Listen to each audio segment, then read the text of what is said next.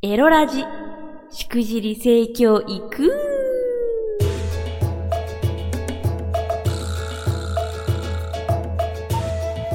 おいでナンシーバーチャルオイランの夕霧でございます。この配信は夕霧ピクシブファンボックス支援者の皆様と YouTube フロミー公式チャンネルにて投げ銭をしてくださった皆様の提供でお送りいたします。今日はですね、セフレの定義、定義じゃない、セフレの流儀について語りたいと思います。まあ、定義はいろいろあるでしょう。それはちょっと決めきれんわ。なので、えー、わっちが今まで、まあ、背のフレンドやって、やったことがありますが、あの、その中で自分が経験した中でこれはやらんでよかったなーとかね、思ったことをおしゃべりしたいなーと思います。で、なんでこんな話をしたくなったかというとね、昨晩、昨晩の話ですよ、皆さん。これ、取れたてほやほやのお話。何かというと、ネットフリックスで来世ではちゃんとしますっていうドラマを一気見したんですよ。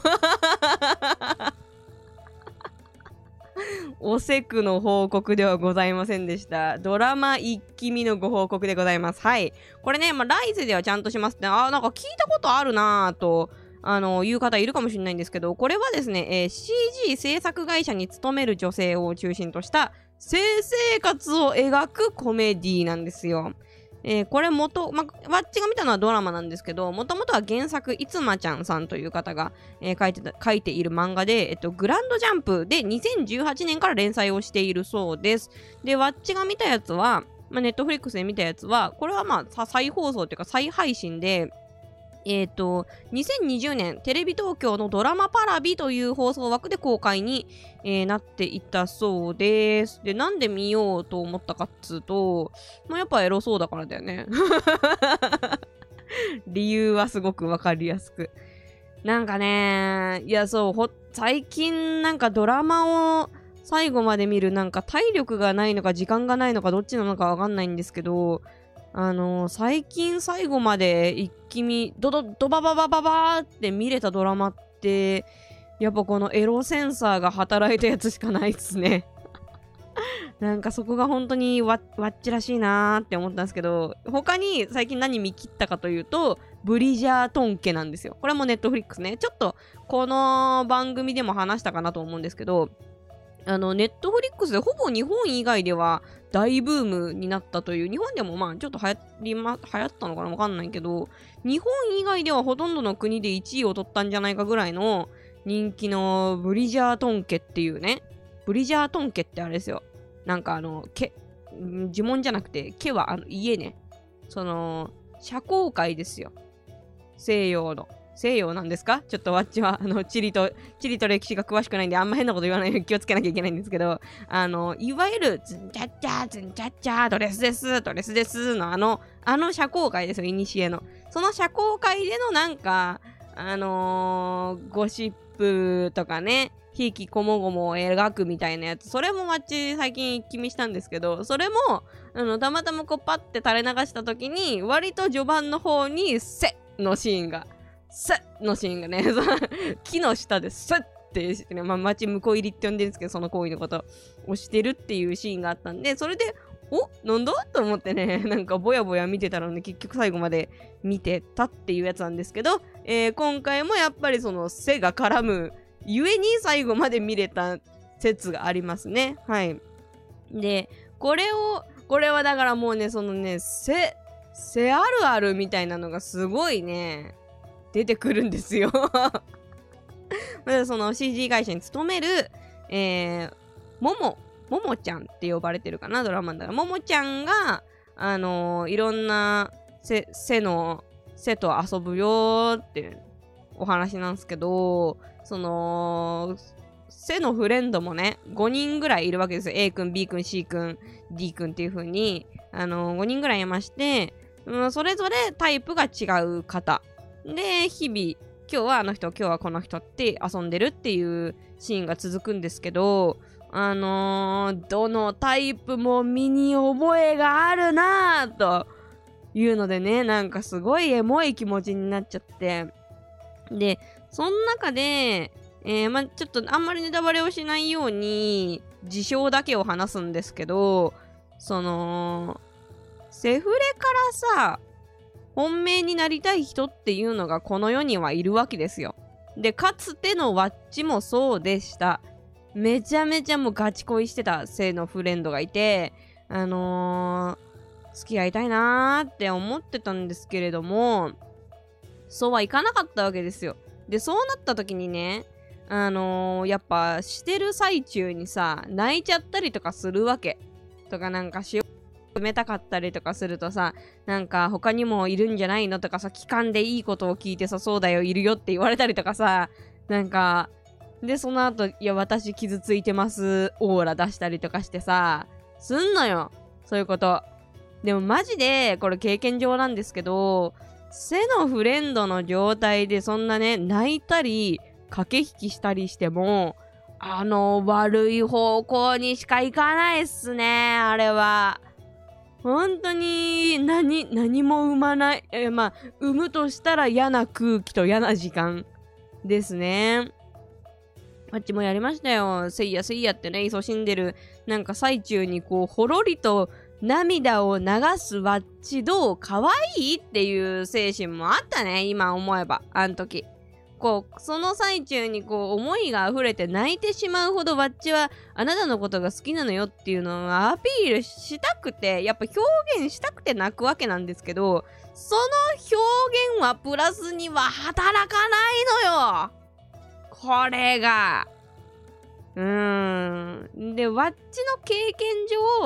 上、じゃあ、まだどうしたらよかったのかなっていうのが、まあ何パターンかありまして、まあパターン1は、まあそういう人とは別れるとね。その、時間も有限ですから、なんか、あの、ちゃんとね、愛し愛されしたいと思ったら、あの、で、告白をしたりとかしても、イエスとならなかった場合は、まあその後かなりの高確率でそういう風な格上げはないのでね。あので、その人のことがどんなに好きだって思ってても意外と離れてみたらまた新しく好きな人ってできたりとかするんですよ。なので勇気を持ってもう離れるっていうのをするか、もしくはですよ、泣かないで、やっぱそこはもうあっけらかんとこの人、まあ今はこういうものっていう風になんかもうちゃんと、ちゃんと受け入れて、その状態をうーん、続け切った先に、まあ基本的にその格上げはないとは言ったけど、まあ本当に数パーセントの、数パーセントってあれ数パーセントじゃないですか？ですよ。数パーセントの確率で、あの、遊びきったその人が、いや、結局いろいろ遊んだけど、なんか泣く女とかいっぱいいてすごいめんどくさくて、あとはなんか俺のことを見てるっていうよりも、その自分のなんか今、今すぐ付き合いたいという欲求をぶつけてくるやつばっかりだったなまあ、最終的にはなんかそういう俺のやんちゃなところも分かってくれるこいつと年頃になるのがいいのかなっていうことは、まあ、なくはないけど、あのー、それは100%じゃないから、やっぱ確定事項じゃないから、その、そうやって最終的には自分のところに戻ってくるからってなんか盲信してそそれでダラダラと、1年2年3年4年5年10年みたいな時を過ごして結局なんかポットでの新しい女に取られちゃったみたいなことでムキーってなるぐらいだったらもうそれは早く切り替えた方がいいとバッチは思います。そう。なくはない。うん。まあほぼないって言ったけどまあほぼないんだけど本当ゼロっていうことはね、絶対ってことはまあ確かにこの世にはないですから、いけるっちゃいけるけど、その時の、その時本当に、あのー、自分で認識するべきは、絶対に自分のパートナーになるという確証はないのだから、その人のことが一番好きな間はその人のことを一番好きでいいけど、あのー、同時にね、別に付き合ってるわけじゃないんだから、お互いに付き合ってるわけじゃないんだから、お互いに拘束力ないですよね。だから、自分も好きに遊びますよ。いい人がいたらすぐそっちに切り替えるからねっていう気持ちでいるのがね、大事、大事だなーってね、わっちは思います。はい。で、そんな、まあ、せっかくなんで性知識の話もするとね、結局、わっちいつも言ってるように、その100%妊娠しないなんてことはないわけですよ。最近ね、よくあの、パイプカットすればとかっていう話もありますけど、いや、ままあ、まずそれをする人がかなり少ないということとパイプカットっていうのもねあのとあるちゃんとしたねやり方をしないとね、実は再生する可能性があるらしく、まあその、それがどういう状況かっていうのはぜひ、夕霧が出している本、オイラン VTuber 夕霧みんなで学ぶ性教育を読んでほしいんですけれども、あのな、ないんすよね、やっぱこの世に絶対ってことは。なので、えー、っと、そういうね、えー、実際にお付き合い、なんていうのかな、これから家族を持つ気がない人と、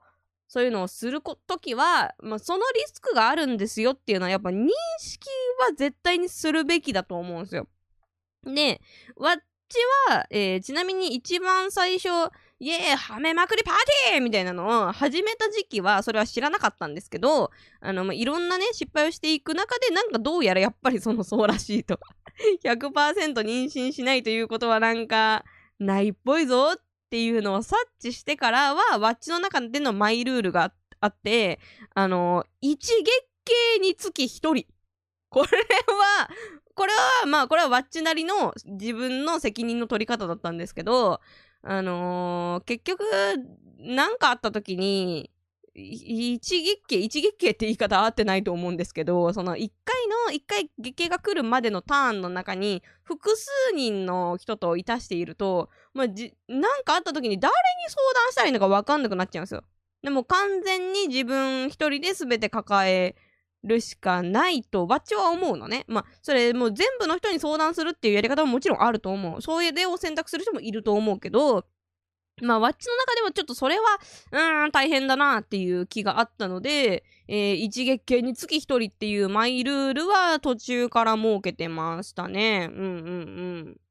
うん。で、えー、なんだけど、結局、そう、い、人、なんで、ワンクール、ワンクールに一人って決めてたとしてもさ、結局、それで、あの、ね、あの、否認うまくいかなくてって相談した時に相手が応じてくれる保証もないわけですよ、結局。これっていうのは。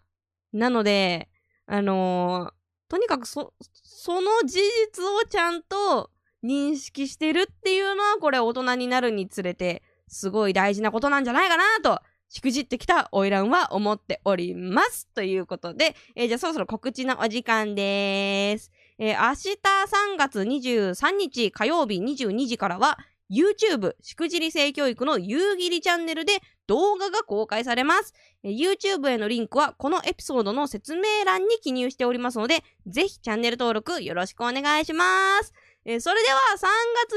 24日発売漢字の夕霧ではなくアルファベットで YUGIRY 夕霧さんのデビュー CD「隠れ歌」より兄弟曲「隠れ歌」を聴いてお別れです CD は Amazon 楽天タワーレコードなどで予約受付中です。お相手はバーチャルオイラン夕霧でした。またね